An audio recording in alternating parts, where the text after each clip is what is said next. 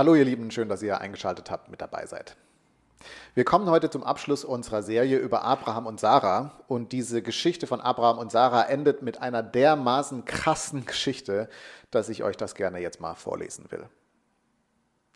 Nach diesen Ereignissen stellte Gott Abraham auf die Probe. Er sagte zu ihm, Abraham. Abraham sagte, hier bin ich. Gott sprach, nimm deinen Sohn, deinen einzigen, den du liebst, Isaak. Geh in das Land Moria und bring ihn dort auf einem der Berge, den ich dir nennen werde, als Brandopfer dar. Frühmorgens stand Abraham auf, sattelte seinen Esel, nahm zwei seiner Knechte mit sich und seinen Sohn Isaak, spaltete Holz zum Brandopfer und machte sich auf den Weg zu dem Ort, den Gott ihm genannt hatte. Als Abraham am dritten Tag seine Augen erhob, sah er von den Ort von weitem. Da sagte Abraham zu seinen Knechten, Bleibt mit dem Esel hier, ich aber und der Junge, wir wollen dorthin gehen und Gott anbeten, dann werden wir zu euch zurückkehren. Abraham nahm das Holz für das Brandopfer und lud es seinem Sohn Isaak auf. Er selbst nahm das Feuer und das Messer in die Hand, so gingen beide miteinander. Da sprach Isaak zu seinem Vater Abraham, Mein Vater. Er antwortete, Hier bin ich, mein Sohn. Hier ist Feuer und Holz, wo aber ist das Lamm für das Brandopfer? Abraham sagte, Gott wird schon dafür sorgen, mein Sohn. Und beide gingen miteinander weiter. Als sie an den Ort kamen, den Gott ihm genannt hatte, baute Abraham dort den Altar, schichtete das Holz auf, band seinen Sohn Isaak und legte ihn auf den Altar oben auf das Holz. Abraham streckte seine Hand aus und nahm das Messer, um seinen Sohn zu töten. Da rief ihm der Engel des Herrn vom Himmel her zu, Abraham, Abraham! Er antwortete, Hier bin ich. Streck deine Hand nicht gegen den Jungen aus und tu ihm nichts zuleide. Denn jetzt weiß ich, dass du Gott fürchtest. Du hast mir deinen Sohn, deinen einzigen, nicht vorenthalten. Abraham erhob seine Augen, sah hin, und siehe, ein Witter hatte sich hinter ihm in mit seinen Hörnern im Gestrüpp verfangen. Abraham ging hin, nahm den Witter und brachte ihn statt seines Sohnes als Brandopfer dar. Abraham gab jenem Ort den Namen, der Herr versorgt. Noch heute sagt man darum, auf dem Berg des Herrn ist vorgesorgt. Was für eine Geschichte. Diese Geschichte ist so absurd. Sie ist so abstoßend, sie ist auch gleichzeitig so faszinierend irgendwie, dass Menschen seit ihrer Niederschrift sich über diese Geschichte Gedanken gemacht haben, mit dieser Geschichte kämpfen irgendwie, also, aber auf jeden Fall von dieser Geschichte bewegt sind. Also ein Ort, wo man das sehr schön sieht, ist in der Kunstgeschichte. Diese Erzählung wird ganz oft verarbeitet in irgendwelchen Bildern und ich blende euch mal eins der bekanntesten Bilder zu dieser Geschichte ein. Das ist ein Gemälde von Rembrandt aus dem Jahr 1636. Ähm, hat eine ganz interessante Hintergrundgeschichte Geschichte. Wenn ihr wollt, könnt ihr das mal genauer recherchieren. Das sind äh, zwei Bilder eigentlich, die Rembrandt im gleichen Jahr gemalt hat. Das ist die zweite Variante. Man sieht da ein paar interessante Unterschiede. Aber in jedem Fall zeigt dieses Bild nochmal ganz schön stark die Grausamkeit, die in dieser Erzählung irgendwie drinsteckt. Das bringt das irgendwie nochmal so ganz gut auf den Punkt. Dieser Text hat es in sich. Diese Geschichte, die lässt eigentlich keinen von uns unberührt, wenn wir uns so ein bisschen zumindest anfangen, in sie reinzudenken. Und jetzt haben natürlich Menschen über die Jahrhunderte hinweg sich ganz unterschiedliche Gedanken zu diesem Text gemacht. Es gibt ganz unterschiedliche Arten, wie man ihn verstehen und interpretieren kann. Also die zwei Extreme, auf die man relativ schnell trifft, wenn man sich mit dem Text beschäftigt, ist auf der einen Seite, dass Menschen gesagt haben, das hier, das ist unser absolutes Glaubensvorbild in Abraham. Ja, Abraham hört von Gott etwas, was für ihn selbst auch keinen Sinn ergibt, was vielleicht seinem inneren Kompass, seiner Ethik widerspricht. Und trotzdem tut er das. Er ist gehorsam. Ja, was für ein Vorbild. Wir sollten Abraham alle nacheifern.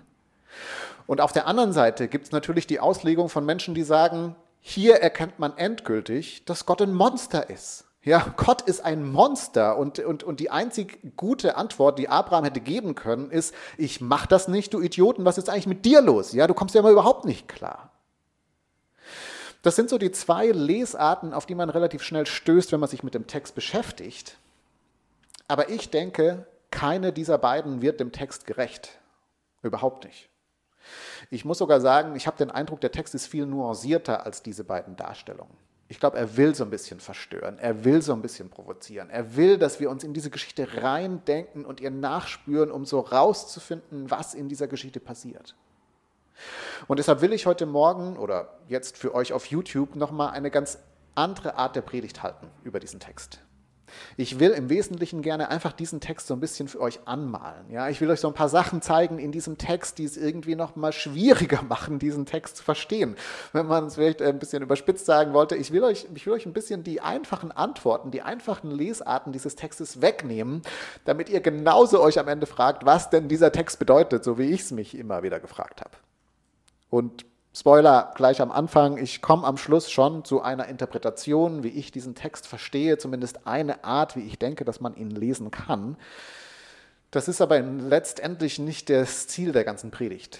Das Ziel der Predigt ist, euch einfach so eine Hilfestellung, einen Zugang zu geben zu diesem Text, um euch eure eigenen Gedanken dazu machen zu können. Und dazu will ich jetzt gerne einfach äh, drei Dinge mit euch anschauen. Zunächst mal will ich mit euch nachdenken über diesen anscheinend blinden Gehorsam Abrahams, der uns hier begegnet. Dann zweitens ist für mich die Frage, was ist eigentlich dieser Test? Es geht die ganze Zeit um diesen Test und was ist denn jetzt dieser Test? Und zu guter Letzt habe ich, wie gesagt, ein paar abschließende Gedanken mit meiner Lesart dieses Textes. Zunächst mal der anscheinend blinde Gehorsam von Abraham. Ich glaube, das ist so ein ganz guter Einstiegspunkt, wenn man sich mit diesem Text mal beschäftigen will, weil man sich daran ja vielleicht so als allererstes stört. Ja, also neben der Tatsache, dass Gott so etwas von Abraham fordert, dass er seinen eigenen Sohn umbringen soll, das ist absurd, natürlich, darauf kommen wir auch noch. Aber dann fragt man sich ja auch direkt so ein bisschen, also was ist denn mit Abraham los, dass er sich so überhaupt nicht beschwert? Ja, dass er gar nicht widerspricht, dass er einfach früh morgens am nächsten Morgen loszieht und das Ding irgendwie durchzieht. Ja, was ist mit Abraham los, dass er einfach so mitmacht? Also einer der Menschen, die das ganz schön auf den Punkt gebracht hat, diese Frage, ist Immanuel Kant, den ich an der Stelle mal zitieren will. Er hat äh, in, einem, in einem Text geschrieben, dass er findet, dass Abrahams Antwort auf Gottes Befehl im Wesentlichen folgendes hätte sein sollen. Ich zitiere, dass ich meinen guten Sohn nicht töten solle, das ist ganz gewiss. Dass aber du, der du mir erscheinst, Gott heißt, davon bin ich nicht gewiss und kann es auch nicht werden, selbst wenn die Stimme auch vom sichtbaren Himmel herabschalte. Abraham hätte Nein sagen sollen, sagt Immanuel Kant. Ja, stattdessen macht er einfach mit. Dieser Schlappschwanz, wie Sabine Rückert ihn dann auch im Podcast unter Pfarrerstöchtern beschreibt und äh, auf den ersten Blick ja auch zu Recht.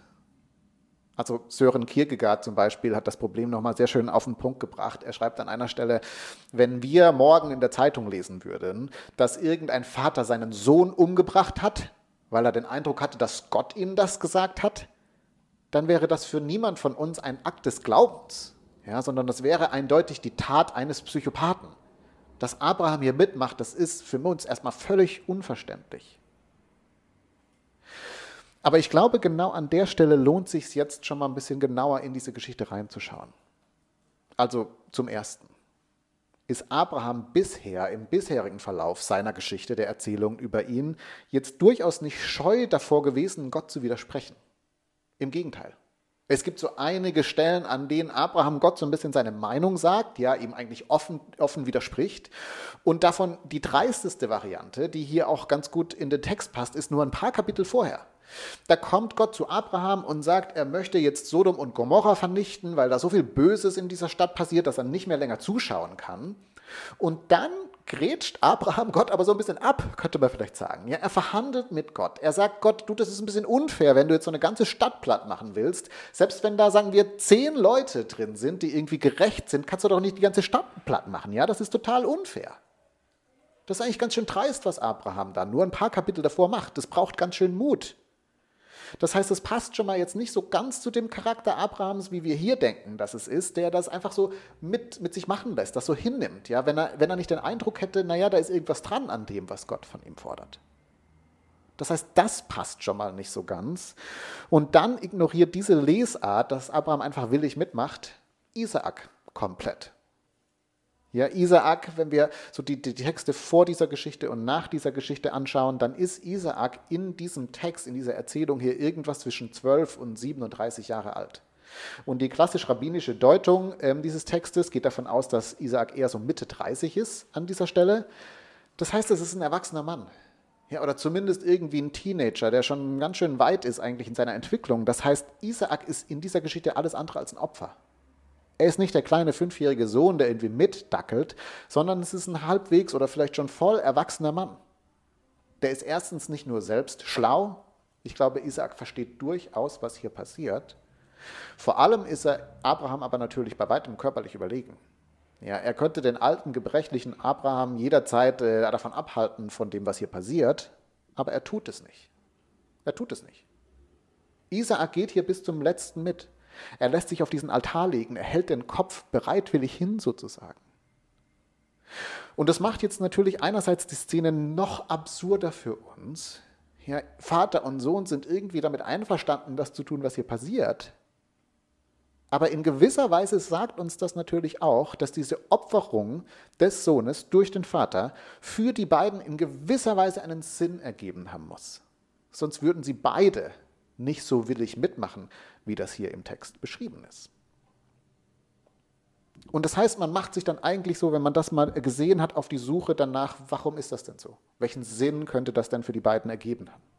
Und einer der Aspekte, die dann angeführt werden, ist, dass Abraham ja interessanterweise jetzt nicht aufgefordert wird, seinen Sohn einfach umzubringen, ja, sondern er soll ihn ja opfern.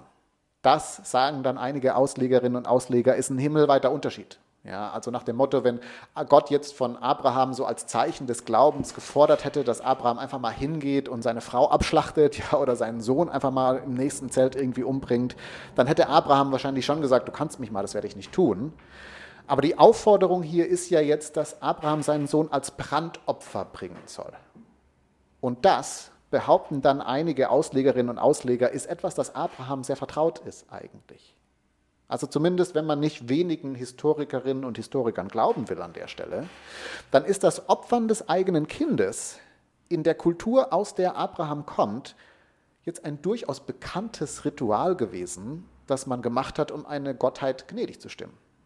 Also John Day zum Beispiel, Professor fürs Alte Testament in Oxford, hat die These aufgestellt, dass das Opfer von Menschen in der damaligen Kultur, dass dem besonders magische Kräfte zugeschrieben worden sind. Wenn man zum Beispiel mit seinem Clan unterwegs war in der Wüste und es hat dann irgendwie lange nicht geregnet, der ganze Clan drohte zu verdursten, dann war das sozusagen ein letztes Mittel, das Menschen gezogen haben, dass sie ein Kind geopfert haben ein Kind den Göttern gegeben haben, sozusagen, um die Götter damit irgendwie noch zum Handeln zu bringen und damit so den ganzen Clan zu retten. Das ist für uns heute eine absurde, eine ganz schreckliche Vorstellung. Aber John Day sagt, damals war das Gegenteil der Fall. Ja, es war sozusagen das moralisch Richtige, das an der Stelle zu tun. Und Kind und Vater hätten absoluten Heldenstatus in dieser Community, weil sie ihr Leben hingegeben haben, damit der ganze Clan überleben kann. Ein anderer Kommentar formuliert das dann so. Er schreibt, Gott verlangte von Abraham das Ritual, das seine Kultur als das ultimative Zeichen der Hingabe an einen Gott ansah. Das würde erklären, warum die beiden so bereitwillig mitmachen an der Stelle. Weil sie das kannten. Ja, sie haben erwartet vielleicht sogar, dass ihr Gott irgendwann auch dieses Opfer von ihnen verlangen würde. Und wenn man den Text natürlich jetzt aus diesem Blickwinkel betrachtet, dann ergibt sich in gewisser Weise eine ganz andere Geschichte. Ja, dann ist diese Geschichte, diese Erzählung sozusagen eine deutliche Absage an den damals herrschenden Opfer, Menschenopferkult. Ja, Gott macht mit dieser sehr dramatischen Handlung vielleicht nochmal für alle, insbesondere aber auch für Abraham deutlich, dass er keine Menschenopfer will. Ja, und damit bringt er letztendlich sozusagen die ganze Menschheit davon ab, irgendwelche Menschen an irgendwelche Götter zu opfern. Und mit dieser Interpretation wird dieser, Test, wird dieser Text dann in eine ganze Reihe gestellt von Texten, in denen Gott sozusagen durch Abraham, durch Israel, durch die Familie Abrahams die Menschheit so ein Stück weiterbringt in ihrer Entwicklung. Also hier, wie gesagt, hält Gott die Menschen davon ab, zukünftig noch Menschenopfer zu machen, ein Stück später sagt Gott, dass man sich um Arme kümmern soll, ein neues Konzept, ja nicht nur der Stärkere gilt, sondern die Armen sind auch wichtig. Dann geht es irgendwann um Privatbesitz, man soll nicht stehlen, ja das ist ein neues Konzept. Und dann schließlich die, die These, dass es eine Sieben-Tage-Woche gibt, dass man einen Tag in der Woche frei machen soll. Auch das ist wiederum so ein revolutionäres Konzept, wird da, ähm, lautet die Argumentation, mit denen Gott durch Abraham und durch das Volk Israel die Menschheit so ein Stück weiterbringt in ihrer Entwicklung. Und das ist natürlich super attraktiv, den Text so zu lesen, ihn so zu verstehen. Und ich glaube ehrlich gesagt, dass das auch so ein Stück weit hier mit reinspielt, dass das vielleicht schon tatsächlich der historische Kontext war. Gleichzeitig finde ich aber wiederum, so einfach können wir den Text nicht interpretieren. Ja, so lässt er sich irgendwie nicht ganz auflösen. Das kann irgendwie nicht so ganz der Punkt des Textes sein. Denn erstens wird das ja nie explizit gemacht dass das sozusagen der Punkt ist, warum das Ganze hier passiert. Gott sagt am Ende ja nicht nochmal irgendwie zu Abraham und deswegen opfert nie wieder Menschen, wie die anderen das machen. Zweitens vor allem hätte Abraham in, diesem, in dieser Lesart den Test eigentlich nicht bestehen dürfen. Ja, wenn sozusagen der Test war, dass Abraham, ob Abraham jetzt immer noch an diesen alten kultischen Vorstellungen von Gott festhält, der irgendwie Menschenopfer fordert, dann wäre Abraham ja doch quasi durchgefallen an dieser Stelle. Ja, dann hätte der Engel, wenn er aufgetaucht wäre, doch so etwas zu Abraham gesagt, wie, wie konntest du nur glauben, dass Gott noch so etwas von dir will, was so der Moment ist. Ja, du bist durch die Sache durchgefallen. Aber interessanterweise endet unser Text ja damit, dass Gott Abraham lobt. Er sagt ja quasi, Abraham, du hast den Test bestanden. Das heißt, das so zu interpretieren, das passt irgendwie nicht so ganz. Das kann es irgendwie noch nicht so ganz sein. Das bringt mich jetzt aber zum zweiten Fokus in dieser Geschichte oder den zweiten Fokus, den ich gerne setzen will. Und zwar dieser Test, diese Probe. Ja, dieser erste Satz, mit dem der Text ja eingeleitet wird, wie die ganze Geschichte geframed wird in gewisser Weise, da heißt es ja, nach diesen Ereignissen stellte Gott Abraham auf die Probe. Und die Frage ist, was für eine Probe ist das denn? Ja, worum geht es denn in diesem Test? Was ist die Idee dieses Testes? Und das ist mein zweiter Punkt. Was ist eigentlich dieser Test?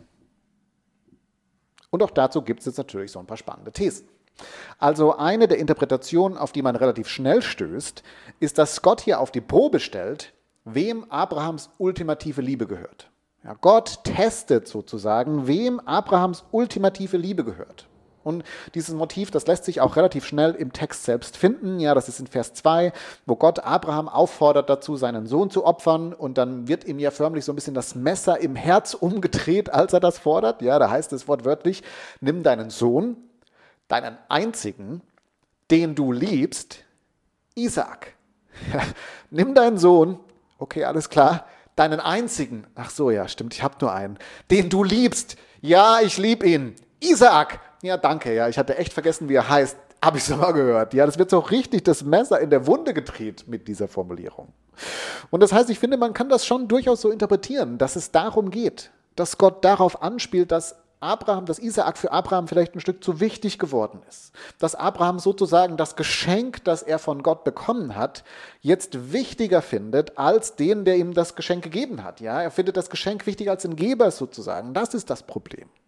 Und das ist ja jetzt auch kein Motiv, das wir sonst nicht kennen aus biblischen Texten. Im Gegenteil. Ja, es lässt sich immer wieder beobachten, dass Gott genau das von Menschen fordert, wo sie so ihr Herz dran gehängt haben, was ihnen so zu wichtig geworden ist. Wie zum Beispiel beim reichen Jüngling, ja, von dem Jesus fordert, dass er sein ganzes Geld den Armen geben soll. Das ist auch das gleiche Motiv sozusagen. Gib das weg, wo dein Herz zu sehr dran hängt.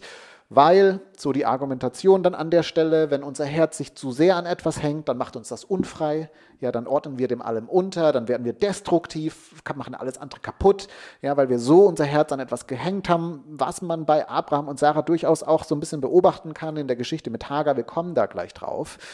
Das heißt, man könnte das durchaus so argumentieren, so interpretieren, dass es um die Liebe zu Isaak geht, die vielleicht zu groß geworden ist und die Gott jetzt so ein bisschen herausfordert. Er will den beiden Israel, Isaak letztendlich nicht wegnehmen, aber durch diese Zerreißprobe will er sie so ein bisschen frei machen von dieser zu groß gewordenen Liebe für ihren Sohn, damit sie so eine neue Freiheit erleben, damit sie so rausfinden, ah ja, dass die Liebe zum Kind hat vielleicht alles übernommen, irgendwie, vielleicht geht es darum. Und auch das ist wiederum so ein, ein, ein gutes Puzzleteil, würde ich sagen. Ja, das ist so ein Motiv, das irgendwie so ein bisschen hier auch mit drin ist in dieser vielschichtigen Geschichte. In meinen Augen trifft aber auch das jetzt noch nicht so ganz das Herz des Ganzen, von dem ich denke, worum es in dieser Geschichte letztendlich geht.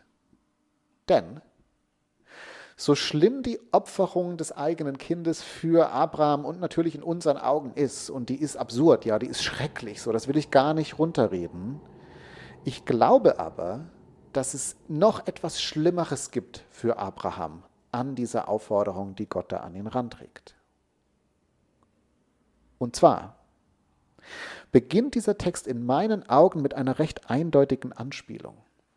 Gott fordert Abraham ja auf, seinen Sohn zu opfern und er sagt wortwörtlich, geh an einen Ort, den ich dir zeigen werde. Nimm deinen Sohn und dann geh an einen Ort, den ich dir zeigen werde. Und diese Formulierung, die lässt natürlich für uns, die wir die Abrahams Geschichte irgendwie gelesen haben, die lässt da was, die lässt da was klingeln. Die erinnert uns an irgendwas. Und zwar erinnert sie uns an 1. Mose 12, das heißt an den Text, mit dem eigentlich alles begonnen hatte. Ja, diese Geschichte von Abraham, die beginnt ja damit, dass sich dieser Gott ihm offenbart, zu ihm spricht und er sagt zu ihm, Abraham, geh in ein Land, das ich dir zeigen werde. Ja, geh in ein Land, das ich dir zeigen werde. Damit beginnt die ganze Geschichte. Und dann kommt ja dieses Versprechen, was Abraham seitdem begleitet, von dem er seitdem gelebt hat. Dieses Ich, sagt Gott, will dich segnen und du sollst ein Segen sein. Und ich werde aus dir ein großes Volk machen und durch dieses Volk werde ich die ganze Welt segnen. Ich werde die ganze Welt heilen. Ja, das ist das Versprechen, das Gott ganz am Anfang Abraham gegeben hat. Und ich glaube, genau auf dieses Versprechen spielt dieser Text jetzt an. Denn indem Gott jetzt zu Abraham sagt, geh an einen Ort, den ich dir zeigen werde, und nimm deinen Sohn, deinen einzigen. Das heißt, die einzige Hoffnung darauf, dass dieses Versprechen wahr wird, dass du tatsächlich zum großen Volk wirst, dass ich tatsächlich durch dich diese Welt segnen, sie heilen will. Ja, nimm diesen einzigen Sohn und opfere mir den. Indem Gott das so formuliert, scheint Gott zu sagen, und hiermit ziehe ich jetzt mein Versprechen zurück. Das Versprechen ist raus. Ich mache nicht mehr weiter mit dir.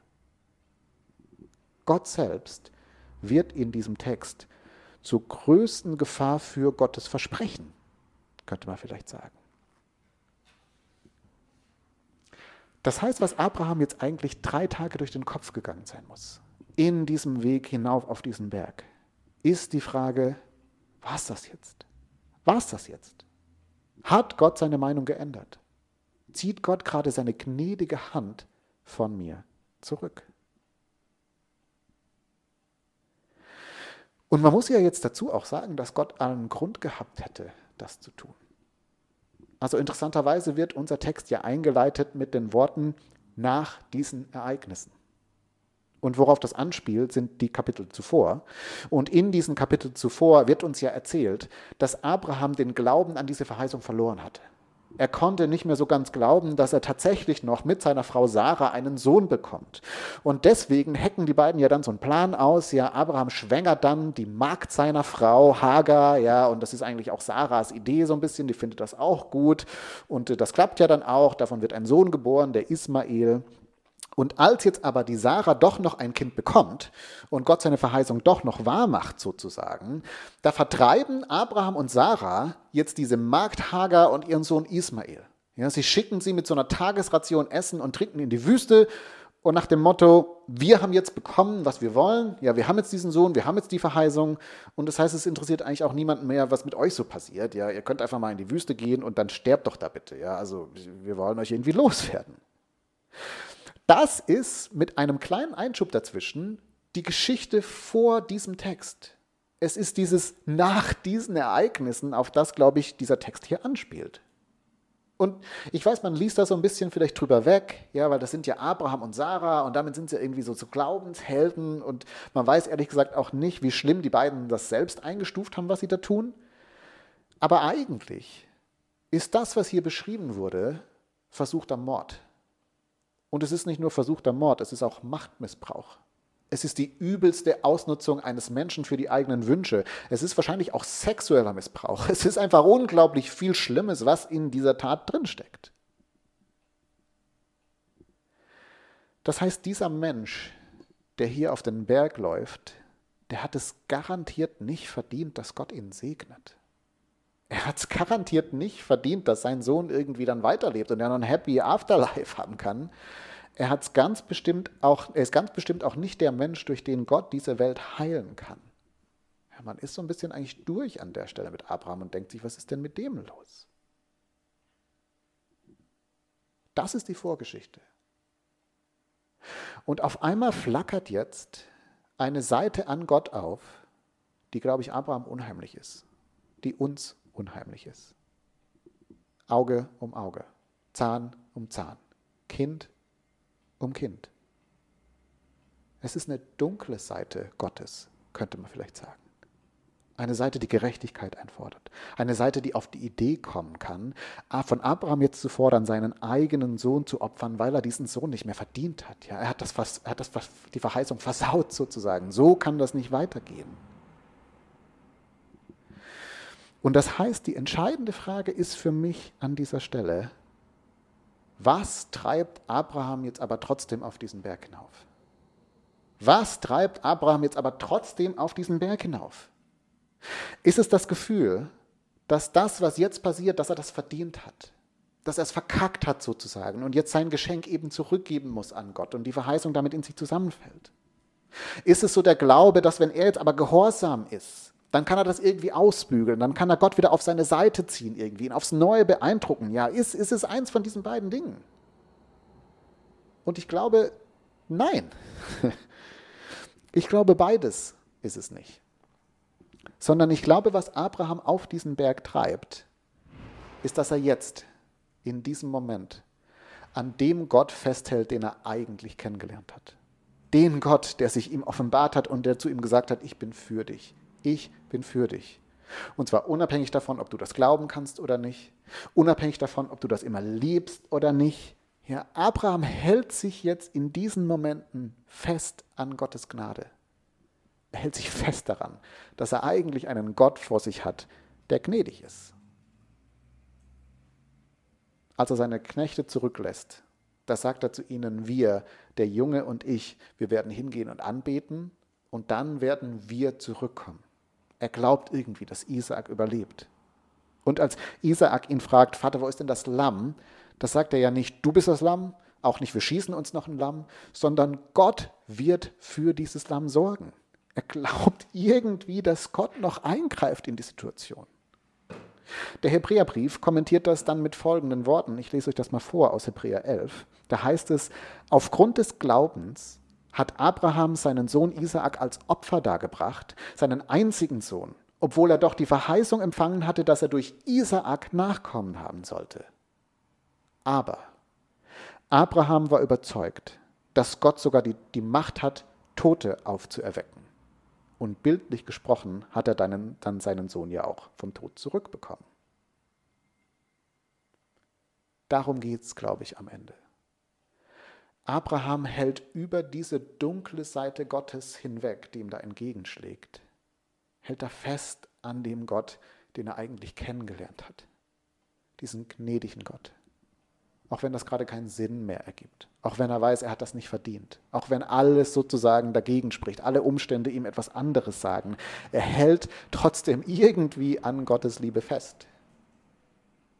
Und ich würde sagen, damit besteht er den Test. Der Test ist in meinen Augen letztendlich die Frage, wie sehr Abraham verstanden hat, dass Gottes Liebe, Gottes Gnade wirklich unabhängig von ihm ist dass es nicht mehr um seine Leistung geht, sondern dass Gottes Zuneigung, Gottes Liebe, Gottes Gnade steht, auch wenn alles gerade dagegen spricht.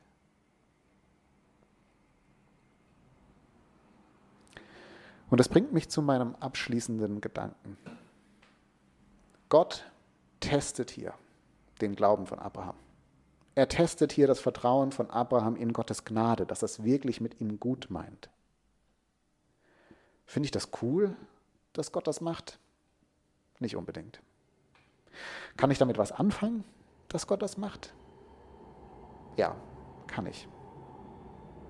Die Frage, die hier quasi gestellt wird, ist, ob ich Gott noch vertrauen kann, wenn das Leben nicht nach meinen Wünschen läuft, wenn das Leben anders läuft als geplant, wenn es schwer wird, wenn Gott irgendwie ungreifbar ist. Es ist so die Frage für die Zeiten, in denen es mir schwerfällt zu glauben, weil das Leben schwer geworden ist. Es ist so die Frage, ob Gott mir das zutrauen kann, ob er das meinem Glauben zutrauen darf. Es ist für mich die Frage für die Zeiten, wo ich so vor meinem eigenen Scherbenhaufen stehe und mich frage, wie Gott irgendwie doch noch für mich sein kann, nach dem, wie ich mich selbst jetzt wieder enttäuscht habe, wie ich andere enttäuscht habe, wie ich Gott enttäuscht habe, aber trotzdem irgendwie noch für mich sein kann. Das ist irgendwie die Frage, die hier gestellt wird.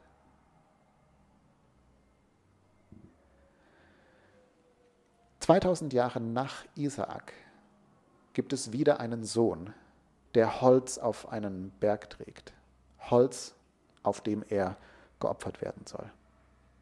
Das Land Moria, von dem hier beschrieben wird, dort wurde inzwischen eine Stadt gebaut mit dem Namen Jerusalem.